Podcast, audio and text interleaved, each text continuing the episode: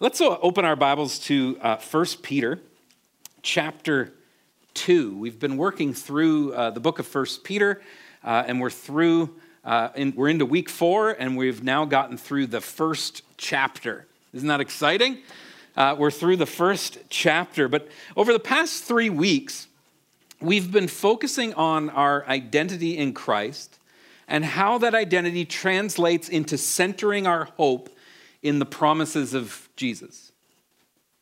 Peter's established that the only way that we are going to live a life of joy and serve Jesus the way we're called to in a culture that doesn't believe in the way that we're called to live, the only way that we're going to be able to do this is if we're grounded in our identity as children of God, children of God, people who have been adopted by God into his family, who have a full inheritance, the inheritance that any child would receive from their father. Peter uses fancy words. He talked about us being God's elect, which is just a fancy word for his chosen people, that we are Abraham's seed, that we are his chosen children who have been promised an inheritance on the day that he returns. He says that we're born again or made new in Christ, this rebirth, that we're driven by grace to be obedient children who have placed our hope in Jesus. This is all in chapter one. And then he says that this produces our striving for holiness and a reverent fear of the Lord as we live differently in a culture that wants nothing to do with God. The result, Peter says, of living grounded in Jesus is a sincere love that only the Holy Spirit can produce in us. It's not something that we can produce, it's something that the, only the Holy Spirit living in us and working through us is able to produce. It's an unconditional love that changes the way that we perceive the world, it changes how we look at everything. Now, in today's passage, Peter is continuing with his thought on our identity in Christ. Now, a little lesson in Bible reading. We have done this thing called chapters and verses, and we put that in place to try to help people to be able to kind of sift through the scriptures a little easier. The reality is, is in the original language, in Peter's letter, it was not broken up into chapters and verses. I talked about that last week as the passage we were dealing with was literally all one sentence. It didn't even have any commas or periods or exclamation marks. And what we do sometimes is we determine where these chapters should split off, but that doesn't mean that it's perfectly done. And so, chapter two, the beginning of chapter two, is actually linked to the whole content of chapter 1. And so just because we switched chapters doesn't mean the author is actually switching gears yet. He will to a point, but the first three verses in chapter 2 are directly linked to the verses above it. Now, I've taught you this over the past several weeks. How do we know that? It starts with the word. You got it. Therefore, that's right, there for. It starts with the word, the all important word, therefore, which is a linking word, linking it to the verses above. There's a fancy English lesson for you. Therefore, in other words, everything I said, therefore, this is fruit from that, what I've just taught you, essentially. So, he says, because we've placed our trust in Jesus, because we are his children, we're actually called to do something. And often the thing that we're called to do is the thing that we want to ignore the most. And that is, we are called to change, to become new. You'll constantly hear Peter using this newness language. This, this newness that Peter has been encouraging us to is so far, he's been talking about encouraging us to be who we are. But now he's going to transition into us actually becoming who we are. So let's dig in. 1 Peter chapter 2. We're going to do a whopping three verses. We're flying through this at the speed of an Indy car. Uh, it's going to be awesome. Uh, we are going to do three verses and we're going to start with verse 1. So there's the, the great word, therefore, linking it to above. Therefore, rid yourselves. Now, right away when I hear that, I like, rid myself. What? This isn't going to be good. He's telling me to get rid of something. How many people don't like to get rid of anything? So he says, therefore, because of all these things, because you're the elect, because you're called out, because you're children of God, because you've received this salvation, because you've been born again, therefore, rid yourself of all malice and all deceit, hypocrisy, envy, and slander of every kind. Thanks, Pete. Essentially, since we are God's obedient children, who are striving to live differently, to live holy. That's what he's established, our identity. Peter says that there are things that actually need to change in our lives, and these will be progressive things. Now, often in the New Testament, we get these lists. Now, we deeply misuse lists. List folks, lists are incomplete. So often, what we do is we say, if I'm on the list, that's a problem. So if I get rid of all the list stuff, then I'm probably good. Here's the problem with that the lists are inconclusive, they're not completed, they're purely a list in the context of what the author is currently writing to.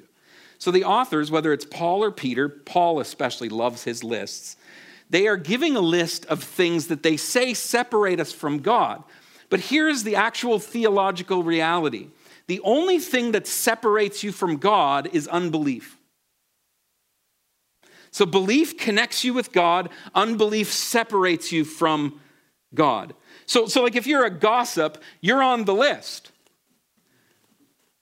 So does that automatically mean you got to come to the front, say a sinner's prayer, get saved every week after every time you gossip? No. Belief is what connects you to God. Unbelief is what separates you from God. So please never read these lists as a complete list. Sin is a state of being, and we are all sinners. There is not one sin that separates you differently than another. That's a drastic theological and practical mistake that we've made in the Christian church. We look for our lists and we quote the lists because we're not on it. But the reality is, is we're living in a sin-filled world, and we are, by state of being, sinners who are being challenged by God, given the grace that God gives. We're going to unpack that to change, to be progressively sanctified, become more and more like Christ. So it's not a complete list. There is no complete list in Scripture. The author is making a point to the specific people in a specific situation. Okay, my rant's over about lists. Can you tell I really love them? I just don't like how we use them because we've alienated people from the Christian church by quoting lists when we ourselves are putting ourselves on the list by quoting it. You follow me? Good. So, if you're going to serve Jesus as king, Peter's saying, we should not stay the way that we were when he found us. We're to become a disciple, Scripture says, a follower of Jesus, and disciples change.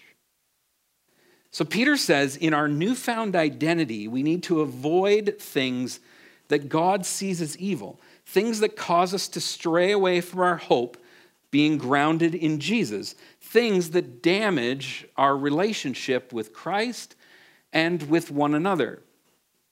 So he's challenging us to say these things on this list, these are things that you could watch out for, that you could pay attention for, because they are things that will stunt your growth, that will stop you from growing, from changing, from living in your identity. He says malice, deceit, hypocrisy, envy, and slander are all things that are self centered and unproductive. They're things that take our minds and actions away from God and make things all about us. And we like things that are all about us.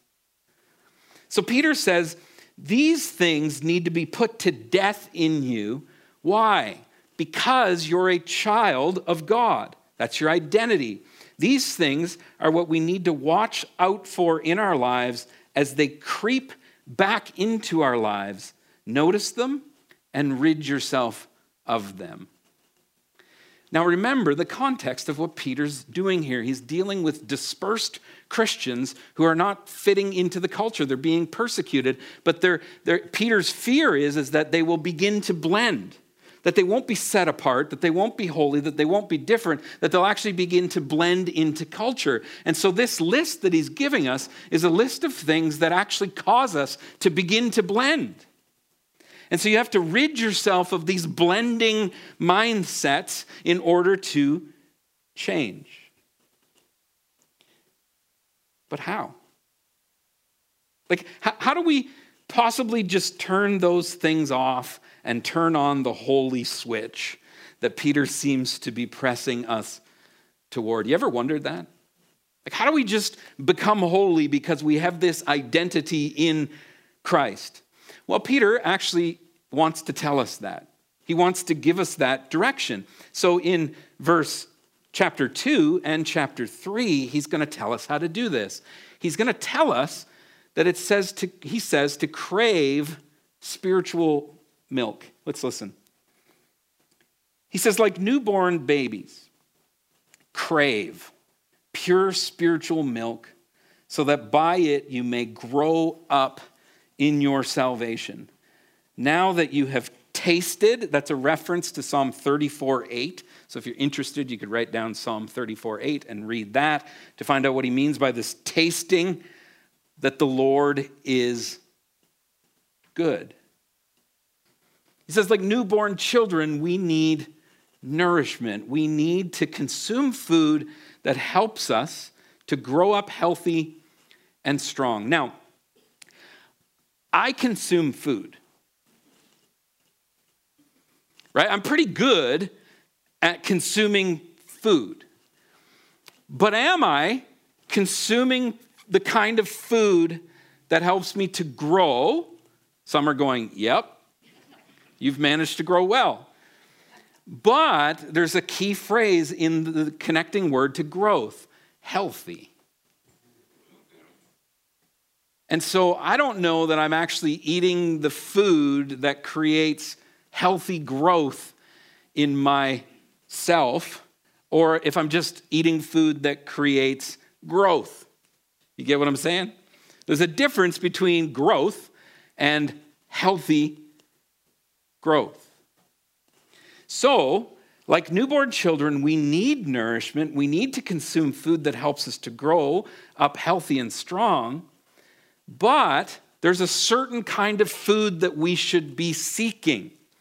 Peter says that the only way to do this, to grow in the healthy way, is to seek or crave. Those are action words. Craving. Anybody craves, like, you, you ever had a craving for a Big Mac? Right? Where you just can't get it out of your mind, and then like a commercial comes up that they now offer bacon on it. You know, that kind of craving where you're like, I'm, see ya, honey, I'm going for a drive. Be back in a little bit. Like that kind of craving, that, that thing that won't leave you alone. That word crave is really super important, folks.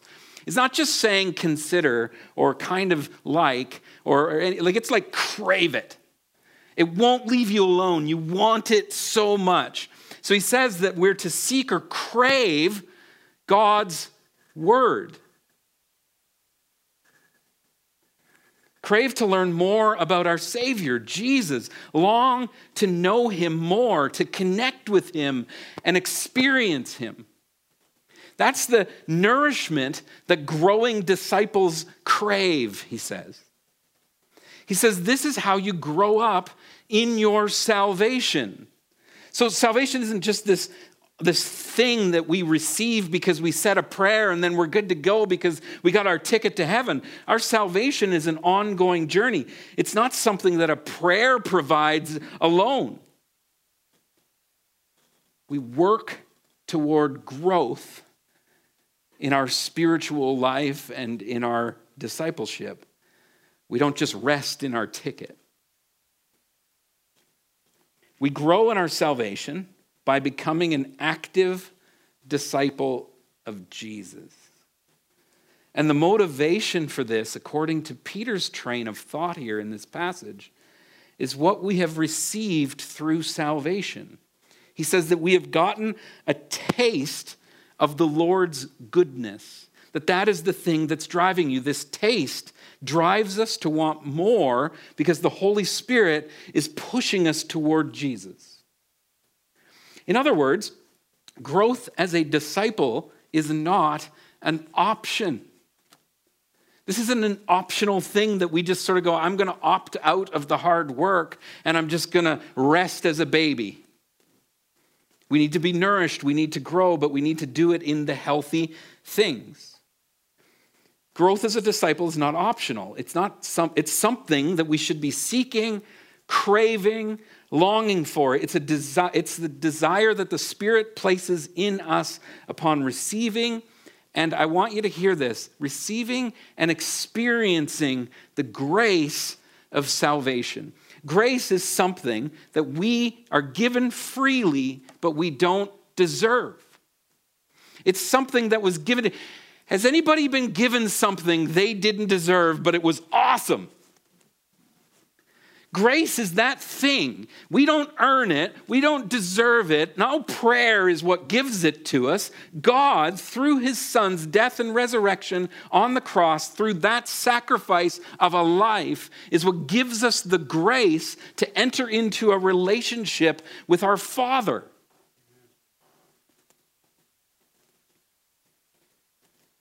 But it's also something, there is things that we can get distracted by that make us not experience or understand or live under this grace. There are things in our world that cause us to forget or ignore God. And God knows that.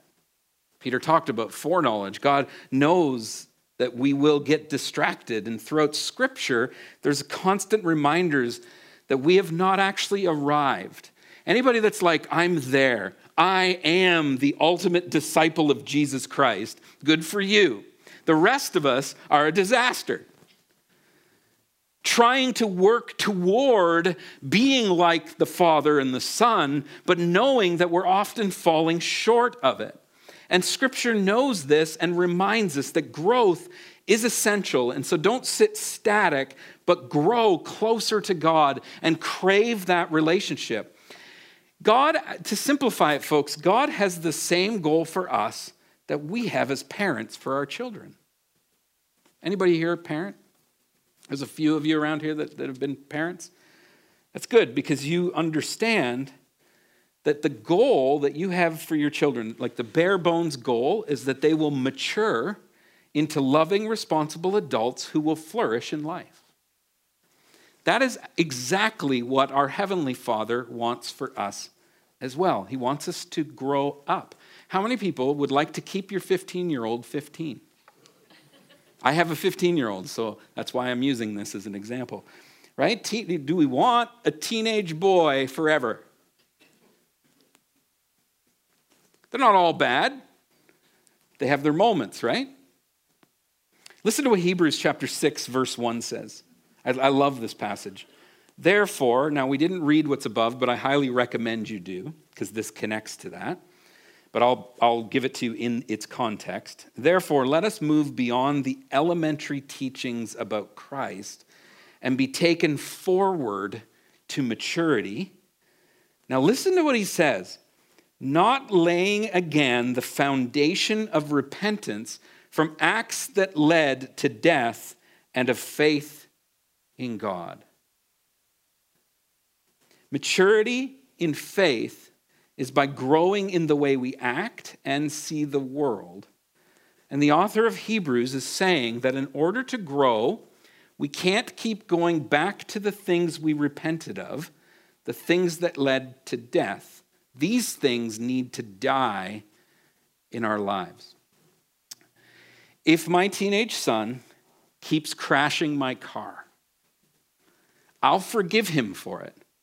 But there will come a time where I'm going to be like, is he ever going to learn to drive slower? Is he ever going to learn that stop means stop? Is he ever going to grow up enough that he stops crashing my car, or is he just going to keep crashing my car knowing dad will forgive him? See, that's what the author of Hebrews is talking about. An immature believer keeps repenting of the same things, but keeps doing it. A mature believer learns from those things and changes it. The definition, theologically, of repentance is a change of heart, a change of mind, and a change of action. So when we're repenting about the same thing over and over and over again, the author of Hebrews is saying you're staying immature. You're not growing in your faith. You're not learning to make a change in your life. And so the antidote to that, he's going to give us. You see, as our Father God wants us to learn from our mistakes and grow through them, we can't just keep making the mistakes, but our reality is, is sometimes we will. But he wants us to learn, like any parent would want us to learn from our mistakes and to grow in them, to mature. If I knew the things that I knew, know now when I was younger, I would have been a very different teenager. But I needed to learn through mistakes, through difficult things at times, possibly even suffering, to mature. So God points us towards something. He gives us a solution to this. He says that the antidote for immaturity is doing good works. Ephesians chapter 2, verse 10 says, For we are God's handiwork, created in Christ Jesus to do good works. It's interesting because people argue about this in the church culture. But, like, okay, we are created in Christ Jesus to do good works, which God prepared in advance for us to do. God connects good works with transformation. We're going to unpack that as, as we go. We were created to do these good works, and our works is evidence of our salvation. So he talks about our fruitfulness. It's through God's love and our good works that we begin. So, what is the point of all of this? To begin to grasp just how great God's love is for us. It's the experiences that we have with grace through our good works that motivates growth. And grace shows us how great God's love is for us. Knowing this love helps produce a passion for Scripture and knowing Jesus more. Listen to what the Apostle Paul says in Ephesians chapter 3, verse 17 to 19. He says, So that Christ may dwell in your hearts through faith and I pray that you, being rooted and established in love, so rooted and established in love, may have power together with all the Lord's holy people. Listen to what this power is. Not to be like awesome. It's not to like do miracles. It's not to do any of that. It's to grasp. This would insinuate that we don't. To grasp how wide and long and high and deep is the love of Christ and to know this love that surpasses knowledge, that you may be filled to the measure of all the fullness of God. You see, once you begin to grasp just how wide, how long, how high, how deep, how amazing Christ's love is, this grace that we receive, you begin, when you start to grasp that, to crave his presence.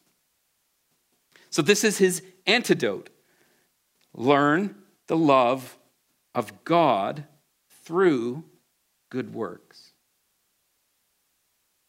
Because good works take you outside of self. Because they're good works that are motivated by grace. And he says that once you've begun to grasp this love, you will begin to crave his presence. Can you imagine that? Like, no more getting up in the morning and saying, hmm, do I go to church? Hmm, do I read my Bible? Hmm, how much time do I give God today? Could you imagine if you were craving his presence always? If there wasn't things distracting us from that. Now, this concept of growth is interesting, and I have about 11 minutes to walk you through my whole scouring of Scripture of what I believe God is calling us to grow in. And so, the way that I have looked through all of Scripture, how's He calling us to grow as a disciple? I've come up with seven distinctive uh, things, distinctive ways that God calls us to be growing and changing as disciples in Jesus. Now, as I'm going through these seven things, because we love lists, so lists will work. I'm listing seven things. I'm going to give you passages along with these seven things. I need you to understand something. I'm listing them in a list on purpose because you can't skip number one and move to number two.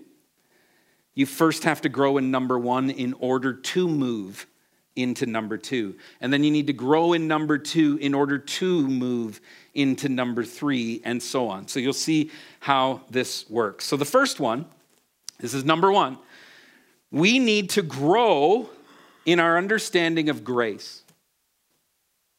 Now, our passage today actually spends some time with that, that we should be growing in our understanding of grace, our acceptance of God's free grace, and our offering of grace to others. It's so interesting how God offers us grace, but then we somehow religiously have transformed church into offering no grace. But scripture says that that's immature, that you have to grow in your understanding of grace, and an understanding of grace is accepting that we have received it free. We didn't earn it, we received it free through the death and resurrection of Christ, and then we offer that grace to others. Paul also, or sorry, Peter also teaches about this in chapter three. I'm not going to get, I'm just going to quote a verse and move on because we're going to teach on that verse like 10 weeks from now when we get to chapter three. He said, For Christ also suffered once for our sins. Christ suffered once for our sins, the righteous for the unrighteous, to bring God sorry, to bring you to God. Folks, that's grace. He was put to death in the body, but made alive in the spirit.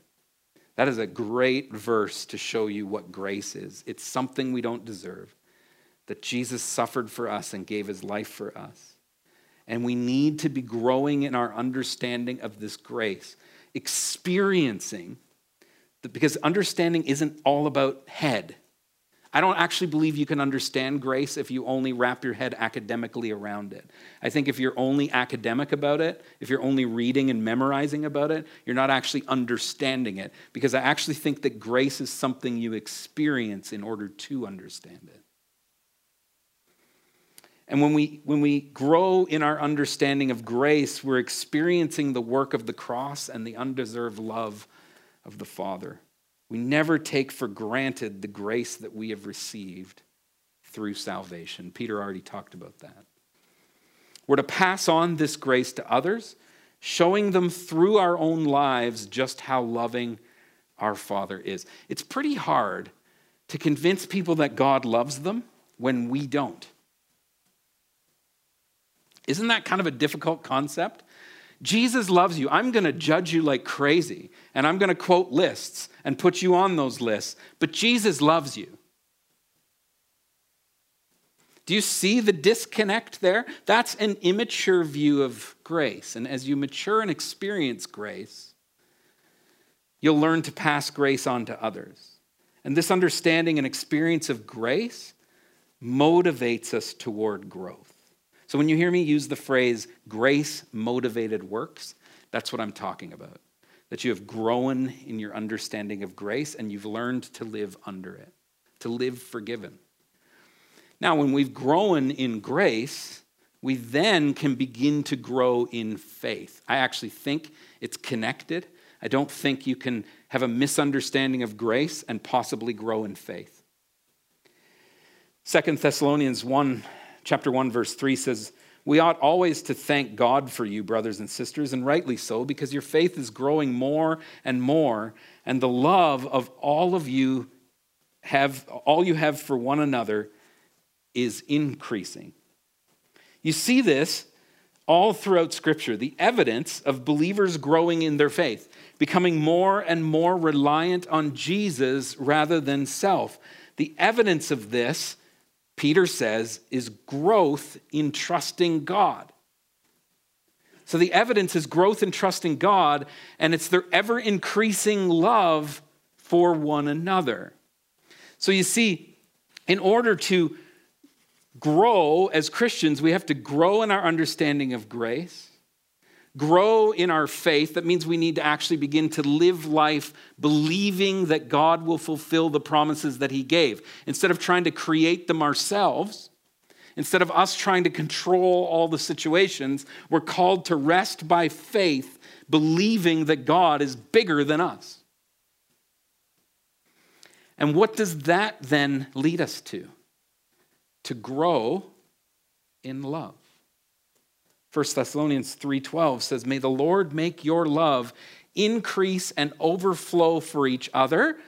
Now, a lot of people are like, yes, the church needs to learn to love one another. It's about caring for us and our family, our club, our little group, our members. But listen to what it says it says, overflow for each other, oh, and for everyone else. You see, the kind of increased love that overflows in a believer that's growing in their understanding of grace, that's growing in their understanding of faith, that's growing in love, they've learned to transform that love of not just one another, but to everyone else, even if they made the list. He says, just as ours does for you.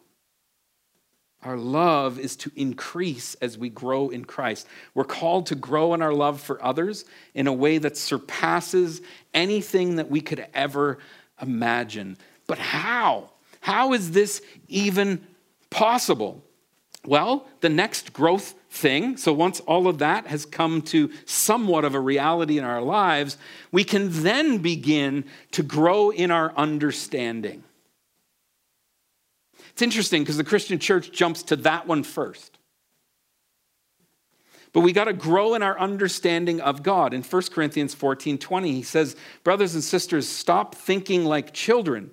In regard to evil, be infants, but if you're but in your thinking be adults. You see, as new babies in Christ, we don't know much about our faith or our relationship with Jesus, but Paul says that this should change. Now, I want to qualify something. Peter is talking to adults, or sorry, Paul in Corinth is talking to adults. He's saying that it's possible for an adult to remain a baby. No matter how long they've sat in church, no matter how long they've read scripture and memorized scripture, that it's possible that they will always remain thinking like a child instead of thinking like an adult. That growth doesn't automatically happen in your life because you're religious. He says that this needs to change, that we can't stay as children, we need to become adults in our faith. Adults have experience and are more mature, have a more mature understanding, now this is in theory, of life than children. Sometimes, though, adults act like children, and we don't pass on that experience to our kids very well. Like, I made a joke in the first service, so I might as well do it today. Ladies, have you looked at your husband? Is he kind of childlike? Right? Like, guys, it's time we grow up and start actually acting in our faith like adults. And we laugh at that, but there's a deep truth in it. This church has more gifted leaders on the female side than it does on the male side. And it's because, as males, we often stay as infants and we don't grow because we like to attach ourselves to our childlikeness but we're supposed to grow. I often think to myself, if I only knew what I knew as a kid, oh, how I would do things so differently in my life. There's, you know, like, would I drive my motorcycle? I loved motorcycles. Would I drive, was it wise for me to drive my motorcycle 200 kilometers an hour down the road? Was that wise? No. Like, you, you would think as an adult I would learn, but I probably still would. I would. I love it. I love the thrill of it. I would do it on a racetrack now instead of on a road, but nah, well, depends. You notice, like, something I'm 44 years old and I'm still learning stuff. Just because we're old, just because we have experience, doesn't mean that that is translated into maturity. We still do stuff that's immature. And that's what Peter is warning of in these passages. He's encouraging us to grow in our understanding of Jesus. And as we grow, he says it leads to maturity. So as we experience grace and learn to live under grace, it triggers us to trust in God more, which motivates our hearts to be more loving, which in turn drives us to want to understand our Father more. In order to know the Father more, we must resist the patterns of this world. Romans 12, 2 says, Do not conform to the patterns of this world. I don't make this stuff up. Do not conform to the patterns of this world, but be transformed by the renewing of your mind. There's evidence that we need to change the way that we think. Then, when you are, are, your mind is being renewed through grace, then you will be able to test and approve what God's will is, his good, pleasing, and perfect will. This growth in understanding helps us to know God's will for our lives. It shapes our minds to see the world as Christ sees it. Now, Paul loves using childlike imagery, and so I'll give you one more just for kicks. In 1 Corinthians 13, verse 11, he says, When I was a child, I talked like a child. I thought like a child. I reasoned like a child. When I became a man, I put the ways of childhood behind me. Now, we could remove gender from that and just say, when I became a believer, what I was saying is, I'm going to serve you, Jesus, by putting my childlike ways behind me. And I'm going to grow in maturity in my understanding of who you are. He's begging us to stop being like a child, to grow up and be discipled. Now, there's pieces also where scripture talks about us being childlike. He's talking about the faith element. Not the growth element, but the faith element, that we have childlike faith because kids will just believe stuff and us adults analyze that stuff.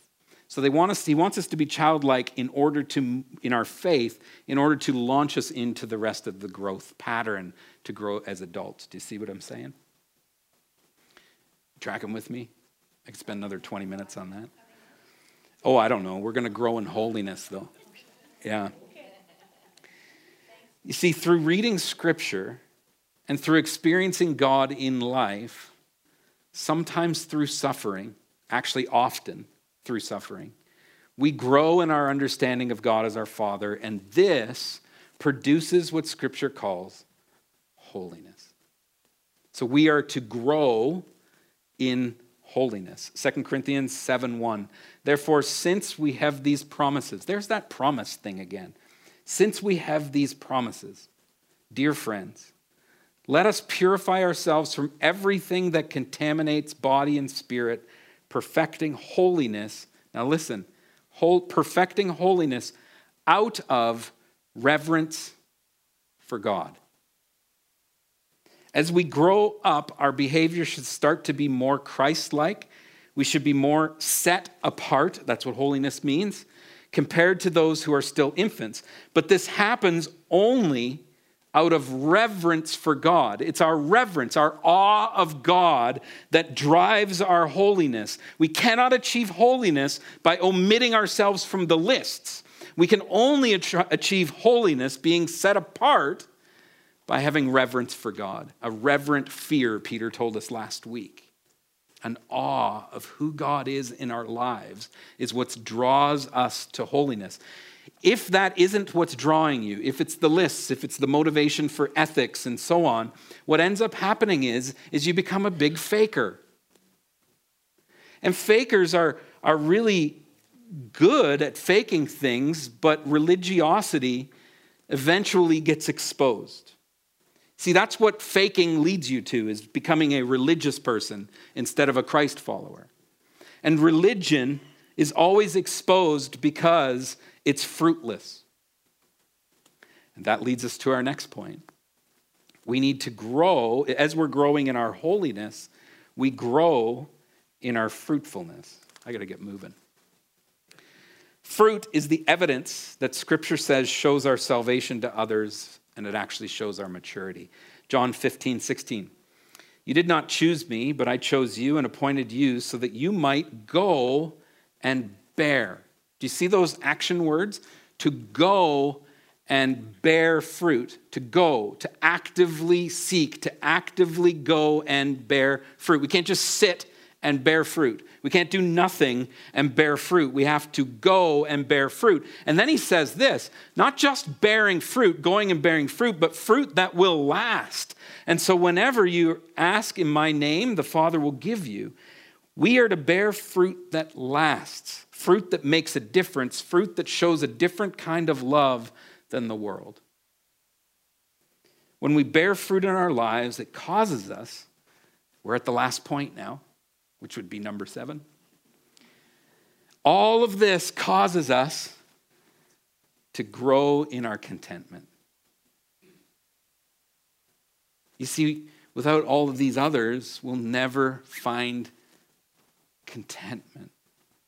And so when I'm struggling with contentment, because I often do, I always look to where am I missing the mark in these other things?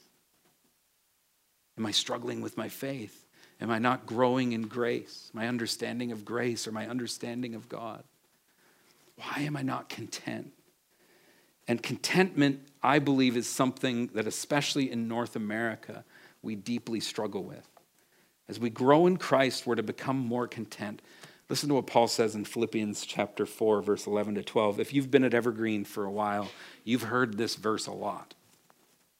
I am not saying this because I'm in need, for I have learned to be content, whatever the circumstances. Think about how profound this would be in your life. I know what it is to be in need, and I know what it is to have plenty. I've learned the secret of being content in any and every situation, whether well fed or hungry, whether living in plenty or in want.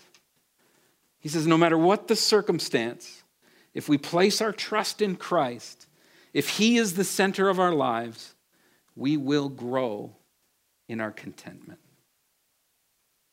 You see, folks, Scripture is clear that as those who profess faith in Jesus, we are called to grow, we're called to change, and to become more like the Son. Theologically, it's a fancy word called sanctification. We're called to be sanctified, to become progressively more and more like Jesus. And the Father has given us every tool that we need to live this growth. James, the brother of Jesus, says this. He's also the pastor of the church in Jerusalem at this time. In verse chapter 4 verse 8, he says, "Come near to God, and he will come near to you." You see that pressing, that that action of coming near to God, and then the reply is is that he will come near to you. And then he says, "Wash your hands, you sinners, and purify your hearts, you double-minded." We come near to God through the scriptures and community and serving others through our good works. And God wants us to commune with Him, to learn from Him, to live in community so that we can learn from others. He wants us to experience grace and love in community. Folks, God didn't go, I should develop a church full of people who are never going to get it. Our reality is, is we have a church full of people who are probably never going to get it. But he gives you tools as a community together, experiencing life and experiencing God together so that we can learn and grow with each other. He wants us to function and experience grace and love in community, and even at times experience stress and not love because community is important. Scripture is very communal. This thing you have of like this North American mindset of my faith is my personal thing, that's not what the Bible says. The Bible says that faith is not personal, it's communal in nature, it's done together. It's a North American mindset that makes it about individuals. That's why in places like Africa, revival's happening, and in North America, we're progressively shrinking. Because we don't get community. We'd rather put fences up around our houses. But when we live in community and we learn and experience grace and love in our community, we are motivated by that grace that we've received in Him to crave knowing Him more. So, growing as Christians is all about living our lives together with God and others in a way that humbles our hearts. Worship team can join me. Spiritual growth leads us into a deeper relationship with the Father, and it shapes us to be more like the Son. And it's not an option, it's what every father wants for his children. So, as we live in our faith, we're going to make mistakes. In no way is Peter saying that we're not going to make mistakes. But we can experience grace within those mistakes, be forgiven, and learn to respond differently. We don't need to beat ourselves up. Instead, we press into community with each other and we press into knowing God more and more each day. Get rid of that mindset of, I don't want the person sitting next to me to know my iniquities. In community, they're actually supposed to because they can come alongside you and you can grow together. You see, a community full of grace is a community that offers growth in Christ.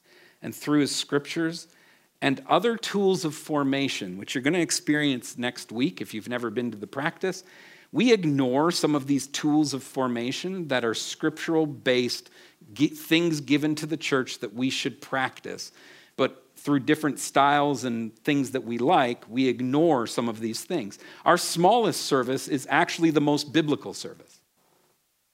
Interesting. These tools of formation we can use to be drawn into his presence more and more as we mature in Christ. Our Father has given us the pathway that we need to grow and mature in our understanding and our relationship of Him and one another. Let's pray.